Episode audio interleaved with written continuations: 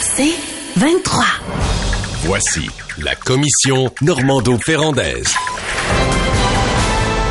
Bon, alors, cher commissaire, premier sujet ce matin, on voit que c'est encore le projet Northvolt qui fait énormément jaser, lettre ouverte de Pierre Fitzgibbon. La question qu'on pose ce matin, est-ce que certains militants, certains journalistes entretiennent une méfiance malsaine face à des projets d'envergure au Québec comme celui de Northvolt? Luc? Tellement pas. Tellement pas. C'est incroyable. Je vais vous lire une liste... Les environnementalistes déplorent la pression que mettent ces méga-usines sur la demande d'eau et d'énergie, les risques de pollution, des immenses terres accaparées par les installations. Ce sont des préoccupations majeures. C'est qui a dit ça? Voyons, le premier ministre la première ministre de la Hongrie, le premier ministre de la Tchécoslovaquie aussi, qui se heurte à de l'opposition. En Allemagne, il se heurte à des manifestations. Et donc, c'est pas ici que ça se passe. Ici, c'est pas des manifestations. C'est des écologistes assez intelligents, assez éduqués, qui posent des bonnes questions. Et quand un ministre parle de dialogue, je me demande si c'est assez une heure avec eux. Parce que... Et puis de dire qu'Alexandre Shields, c'est un militant, là... M'excuse, mais c'est un journaliste qui fait son travail. Et s'il cachait pas l'information, s'il la mettait sur la table, s'il n'avait pas signé une entente pour changer les règles du BAP 2 semaines avant d'annoncer le projet ou 2 mois avant d'annoncer le projet, puis s'il y avait un vrai BAP avec une vraie discussion ouverte, il n'y en aurait pas des gens qui l'accuseraient tous les jours dans les journaux. Il se fait accuser tous les jours dans les journaux parce qu'il ment, parce qu'il cache la moitié de l'information. Et cette information-là, j'ai une bonne nouvelle pour lui, là, elle va toute sortir. Les fonctionnaires appellent les journalistes. Puis pas juste les fonctionnaires au gouvernement, au municipal aussi. Puis disent « Hey, checkez ça », puis « Hey, checkez ça ». Pourquoi? Parce qu'ils sont écœurés de la façon dont fonctionne le gouvernement, qui triche et qui ment dans bien des cas. L'affaire sur le changement. Et ça, cette histoire-là, au Québec, là, nous autres, on est contre les investisseurs. Là, arrêtez de brasser de la merde. Là, si on en veut des emplois et des investissements, à un moment donné, il va falloir qu'on accepte des projets. Hey, wow. Le Québec, là, c'est la place que laissé marcher de la Fonderie Horn pendant des décennies. C'est la place que laissé marcher des mines d'asbestos pendant des décennies. C'est la place où il n'y a pas une ligne de haute tension qui a dérivé de sa trace, sauf une à Deschambault. On est la place des lignes de haute tension. Nous autres, essaye d'en construire dans le Maine, dans le New Hampshire. Tu vas voir la réaction du monde. Au Québec, on laisse passer tous les projets. On est pour tous les projets. Nathalie. Non, c'est pas vrai, ça, Luc. C'est pas vrai. On a dit non au gaz de schiste. Oui, c'est ça. Gaz de schiste. Tout d'abord, on a dit non à GNL Québec, dans le fier du Saguenay, entre autres. On a dit non au projet de Cacouna. Il y en a des projets pour lesquels le gouvernement et la société a dit non. Tout d'abord, pour la gestion du dossier, j'ai envie de vous dire que le gouvernement obtient un D. Dans sa gestion du dossier Northvolt, là, D pour quoi? D pour dérapage. S'il avait été plus transparent, probablement qu'on n'en serait pas là aujourd'hui. Si le gouvernement avait exigé un BAP, il est fort probable que les critiques auraient été moins nombreuses, mais il est aussi fort probable que BAP ou pas, plusieurs militants ou groupes auraient trouvé le tour de s'objecter. Parce que, Luc, contrairement à toi, je crois qu'au Québec, il y a certains militants très écologistes, affirmés, assumés, qui, peu importe ce que tu dis, peu importe la tentative de dialogue que tu tentes d'instituer avec eux, sont contre toutes. Et il y a un sentiment assez généralisé. Greenpeace, hein, si je vais t'en nommer un, Greenpeace, Luc, ça, c'en est un. Puis quand je te disais il y a quelques semaines, là, toutes les démarches devant les tribunaux pour contraindre le gouvernement à tenir un BAP et puis qui pointait du doigt Northvolt, j'ai dit c'est peut-être la première étape d'une opération encore plus grande. Le Centre québécois en droit de l'environnement a pas déposé une, mais deux requêtes en cours. Enfin, je ferme la parenthèse. Il y a un sentiment au Québec, je pourrais pas le quantifier, mais il y a un sentiment qui ou une impression que l'agenda environnemental digne notre développement économique. Puis il y a bien du monde au Québec qui sont écœurés de ça. Mais Nathalie, c'est parce que tu parles des gens qui sont écœurés de ça. Alors, regarde, moi je te parle de la comparaison entre le Québec, mettons la Tchécoslovaquie, la Hongrie, l'Allemagne, OK? Au Québec, pas de manif sur Northvolt. Des gens qui posent des questions en cours. Il y en a eu des manifs sur Northvolt, il y en a eu. Le Centre québécois de l'environnement est allé en cours pour dire il me semble que vous avez dérogé à vos propres règles. Ça c'est très civilisé.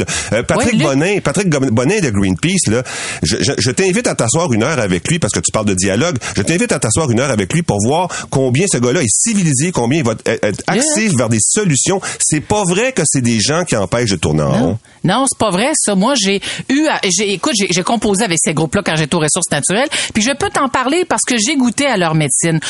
Puis j'ai tenté d'établir un dialogue avec certains d'entre eux. Il n'y a rien à faire dans certains cas. Je dis pas dans tous les cas. Et puis là, je vais tenter de faire tout plein de nuances parce qu'il y a des nuances qui sont importantes dans ce dossier-là. Je mets pas tous les groupes environnementaux puis les écologistes dans le même panier. Loin de moi, cette idée. Il y en a effectivement qui sont civilisés, avec qui, j'aime pas le mot civilisé, mais qui sont parlables, avec qui on peut avoir une discussion tout à fait enrichissante, honnête et tout ça. Mais cette impression qu'on a au Québec, souvent on se dit, ben, on veut construire, on veut faire lever de terre, par exemple, une filière, ben là, c'est la fin du monde. T'sais, dans le cas de Northvolt, ce que je trouve dommage, parce que bon, le gouvernement a sa part de responsabilité, puis on peut pas dire qu'en matière de communication, le premier ministre et M. Fitzgibbon sont très habiles. Ils sont maladroits et plutôt que d'apaiser le climat, ils contribuent à mettre de l'huile sur le feu. Ça, c'est un. Deuxièmement, je trouve que Northvolt est devenu un bouc émissaire. Ce dont ils sont victimes, c'est totalement injuste. Je ne comprends pas cet acharnement sur une entreprise qui brille en Europe, qui brille en Suède. Alors, qu'est-ce que Northvolt fait de pas correct ici? Pourquoi ils sont l'objet de tant de critiques alors qu'ailleurs dans le monde, on leur déploie le tapis rouge? Là. Non, ils ont 5 fois moins de subventions en Europe qu'ici. Ils sont venus ici parce qu'il y a des subventions. C'est pas vrai, ça. Ben oui, non, c'est vrai. En Europe, le projet en Allemagne, 4,5 milliards de dollars, OK, d'euros, mais 4,5 milliards d'euros, pardon. Ça, c'est en Allemagne. Et je terminais, Paul, si tu permets. Oui. L'autre chose par rapport au Québec, c'est sûr qu'au Québec, on a l'impression que la contribution des Québécois est plus importante. Pourquoi? Parce qu'en Allemagne, par exemple, il y a 3 paliers de gouvernement qui sont mis à contribution. Au Québec, c'est le Québec et le fédéral. Mais je veux dire de quoi, Luc? Au Québec, là, c'est pas... L'environnement, c'est une préoccupation, mais je pense qu'il préoccupe davantage les Québécois. Attends, ce qui préoccupe davantage les Québécois, c'est on va-tu encore se faire avoir avec ce projet-là? On s'est fait avoir dans la C-Series, puis là, c'est Airbus qui récolte les millions avec la C-Series qu'ils ont transformée avec leur Airbus. Mais dans le cas du Québec, on se dit, chat échaudé, craint l'eau froide, on va-tu mettre des milliards de dollars dans ce projet-là puis se faire dire dans quelques années, savez-vous quoi, on s'est trompé. Je pense que c'est de ça dont les Québécois ont peur, plus que les questions touchant l'environnement, parce que Northvolt a assumé ses responsabilités. Sur l'équivalent de 1000 patinoires, parce que c'est ça l'équivalent de leur terrain, ben il y en a 300 qui va soit être maintenu, soit réhabilité, parce que malgré les mesures d'atténuation, de mitigation souvent qu'on propose, les groupes environnementaux plusieurs disent, c'est pas assez, c'est pas suffisant. Alors moi, je t'apporte le point de vue d'une ex-ministre des Ressources naturelles, Luc, qui a vécu ce genre de réalité. Luc, je m'arrête là-dessus. Bon, plusieurs éléments. D'abord, si Fitzgibbon arrêtait de nous prendre pour des valises, ça aiderait. Quand Fitzgibbon dit, c'est un projet environnemental. Pourquoi vous êtes contre? C'est un projet environnemental. Si tu construis une usine de bâtons de hockey, ça fait pas de toi un joueur de hockey. Tu peux construire une usine de bâtons de hockey, être gras comme un voleur, te déplacer à pied uniquement de ton driveway puis de ton sofa, puis de manger de la poutine 3 fois par jour. T'es pas un joueur de hockey. Si tu construis une usine qui est une usine chimique, ça fait pas de toi un environnementaliste. Ça dépend comment tu utilises les batteries, la taille des batteries, la taille des véhicules, le nombre de véhicules. L'environnement, la pensée environnementale, c'est de dire il faut qu'on réussisse à faire plus avec moins. Ou au moins qu'on refasse ce qu'on fait actuellement avec moins. Ou même qu'on fasse moins que ce qu'on fait actuellement. C'est-à-dire moins de déplacements, plus de transports collectifs, des plus petites voitures. Quand tu fais des batteries pour des Hummer, comme ça a été annoncé, l'usine de cathode, ben, c'est pas un projet environnemental. Un projet environnemental, une vue environnementale du monde, c'est une vue de décroissance. Or, il l'avoue, le premier ministre, il l'avoue, M. Fitzgibbon, ce qu'ils veulent, c'est l'enrichissement des Québécois. C'est ça le projet. Hein? Non, mais Northvolt, tu peux quand même pas dire que c'est un joueur qui bafoue les règles environnementales. On peut pas dire ça. Non, pas Northvolt, le gouvernement du Québec. Non. C'est le gouvernement du Québec qui bafoue les règles environnementales. Il y a une auditrice qui écrit, Anne-Marie, elle dit, le problème, c'est pas seulement l'environnement, elle dit, c'est le manque de confiance qu'on a envers gouvernement. Exactement. Alors, c'est sûr que ça contribue à la méfiance des électeurs et des citoyens, des contribuables à l'endroit de juste en terminant, je t'invite à regarder un article de la presse qui s'appelle « Une facture bien moins salée pour l'Allemagne » sur les investissements en Allemagne versus le Québec. Ben, je vais t'envoyer d'autres articles aussi. Luc, j'ai expliqué pourquoi on a l'impression que c'est plus salé ici qu'en Allemagne. Mais exemple, le président de Northvolt Amérique, qui est venu au début du mois de janvier, là, confirme que l'investissement des paliers de gouvernement au Canada est plus élevé qu'ailleurs, parce que, entre autres, l'usine, en termes de volume de pieds carrés, est plus importante aussi. Mais c'est vrai que le financement... Mais c'est pas juste à cause de ça, c'est à cause de la pression que créent les États-Unis avec l'IRA, l'Inflation Reduction Act. Puis quand vous lirez, il y a un super papier qui a été fait là dans la presse il y a quelques mois de ça, et Northvolt a dit, parce qu'il s'en allait aux États-Unis, parfait, on veut venir, vous voulez qu'on vienne au Canada, ben vous allez déplier. Stellantis a fait la même chose, Volkswagen également, parce que ces trois grandes entreprises ont dit bon, on peut aller s'établir de l'autre côté de la frontière, les amis là, puis eux autres ils vont nous le donner le cash là. Alors, il y avait un prêt à payer pour ça. Au retour, voulez-vous acheter un petit produit fleur de lys sur Amazon? Ce sera bientôt disponible. La commission Normando-Ferrandaise. Bon, on sait que les Québécois aiment de plus en plus faire des achats en ligne. La plateforme Amazon est extrêmement populaire et là, Amazon s'engage à offrir des produits certifiés du Québec. Est-ce que ça va changer quelque chose, Nathalie? Oh oui, je crois que oui, c'est une excellente nouvelle. Tout d'abord, une plus grande vitrine pour nos entreprises d'ici, probablement meilleur chiffre d'affaires. Ça va faciliter également l'identification des produits québécois et leur permettre une plus grande notoriété également. Alors, c'est vraiment une excellente nouvelle et j'ajouterais un beau pied de nez au panier bleu, parce que le panier bleu est en compétition avec Amazon. Ben, en fait, bien qu'ils disent officiellement qu'ils sont pas en compétition, on n'empêche. Puis tu le disais, Paul, Amazon est très populaire. En fait, il y a des données qui confirment qu'en 2022, 75% des adultes au Québec ont acheté en ligne. C'est énorme. Et là-dessus, il y a le 46% qui ont utilisé Amazon. Et le panier bleu, tu sais, c'était 7%. Alors, le panier bleu, encore des croûtes à manger. Et ce qui est intéressant, c'est que les produits du Québec, c'est un organisme sans but lucratif qui a été créé en 2022 grâce au soutien du gouvernement.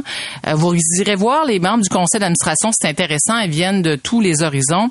Et jusqu'à maintenant, ils ont certifié 155 entreprises québécoises, 62 500 produits. On peut être reconnu soit produit du Québec, fabriqué au Québec ou conçu au Québec. Alors, c'est vraiment une nouvelle qui est importante et qui va accorder au Québec une plus grande visibilité sur une des plus grandes vitrines du monde en termes de commerce en ligne. On va pas se plaindre, hein, mais ça a été fait de façon spontanée en plus. Là, c'est une initiative privée avec la Certification Québec. Donc, on se plaint pas, puis on est content. C'est juste 1500 produits. 1500 produits, il y en a des centaines de milliers à Amazon. Puis ça, je pense qu'Amazon a besoin de ça pour aussi améliorer son image, parce que c'est quand même... Amazon, c'est tout un système. Hein. C'est un système particulier. Il y a le tiers des produits qui sont renvoyés. Et quand ils sont renvoyés, il y a eu des études pour voir ce qui se passait avec ces produits-là. Il y en a une notamment que la CBC, ils ont mis des chips, des puces dans plusieurs des produits. Ils ont retrouvé des produits dans des dépotoirs, dans des déchiqueteuses, etc. Même des produits neufs. C'est le tiers des produits qui sont détruits, renvoyés d'abord, puis une grande partie qui sont renvoyés sont détruits. Juste à Montréal, c'est 10 millions de trajets. 10 millions de trajets par année. Donc, c'est le commerce électronique.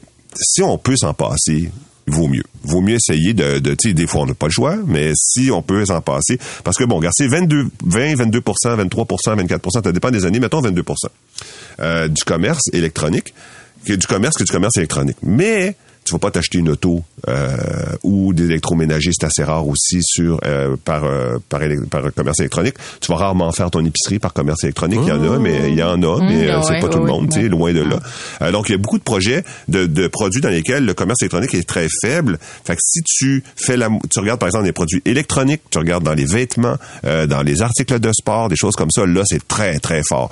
Donc il n'y a pas de doute que ça enlève du commerce à des magasins sur rue, ou alors, moi, ce que j'aime beaucoup, c'est les magasins sur rue qui font du commerce électronique. Tu sais, t'as une compagnie québécoise qui a sa propre plateforme. Mais t'en as de plus en plus, parce que tu peux pas être je pense, avoir pignon sur rue, point. Ben non, c'est parce ça. Parce que tu vas te faire ramasser, à moins de l'avoir un produit tellement unique, là, mais...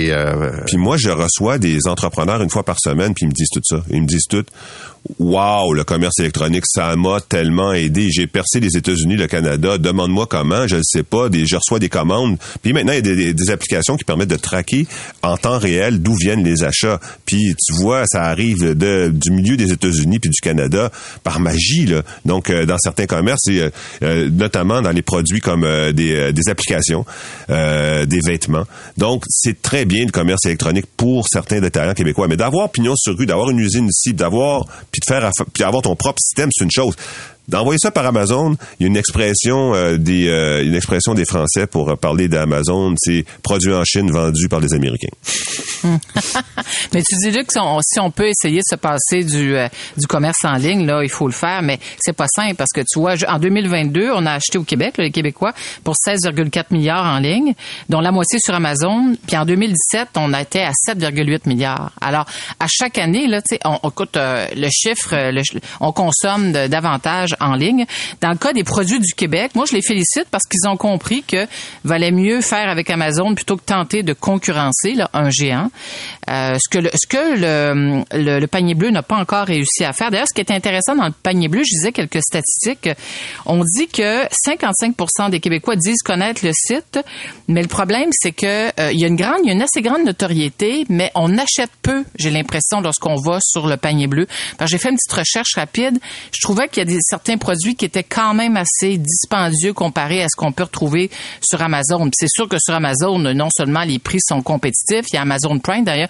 Il y a d'ailleurs beaucoup de Québécois qui sont membres d'Amazon Prime. Puis il y a Protégez-vous a publié un sondage en octobre 2023 sur le taux de satisfaction des Québécois à l'endroit d'Amazon, puis ça va de 8,5 à 7,2. N'empêche que l'entreprise n'est pas parfaite. Peut-être que vous êtes informé de ça. À l'automne dernier, l'autorité américaine de la concurrence et 17 États américains ont porté plainte contre Amazon. Et lorsque ça s'est passé aux États-Unis, mais c'est le cas aussi en Europe, parce qu'on l'accuse de stratégie anti-concurrentielle et déloyale pour maintenir illégalement son monopole. Alors, tu sais, c'est un méga géant. Les conditions de travail aussi, là, des employés. Oui. Puis le modèle aussi d'entreposage. Le modèle d'entreposage, c'est que c'est généralement des Chinois qui vont installer leurs affaires pendant 30 jours à l'entrepôt. Après 30 jours, les produits, le prix d'entreposage double ou en tout cas coûte beaucoup plus cher. Et donc, ce qu'il doit faire, c'est se libérer des produits dans les derniers jours. Et c'est pour ça que tu as des deals incroyables. Parce que s'ils ne se libèrent pas des produits, ils les jettent, les produits. Le niveau de produits jetés là est gigantesque. L'autre affaire, c'est que pour te livrer rapidement, il faut que les camions partent 16 fois par jour des entrepôts d'Amazon. 16 fois par jour. Puis ils partent à moitié vide. Fait que là, tu sais, oui, tu as du service, puis oui, ça coûte pas cher, mais il faut regarder ce qu'il y a en arrière. Merci à tous les deux. On vous retrouve demain. C'est 23.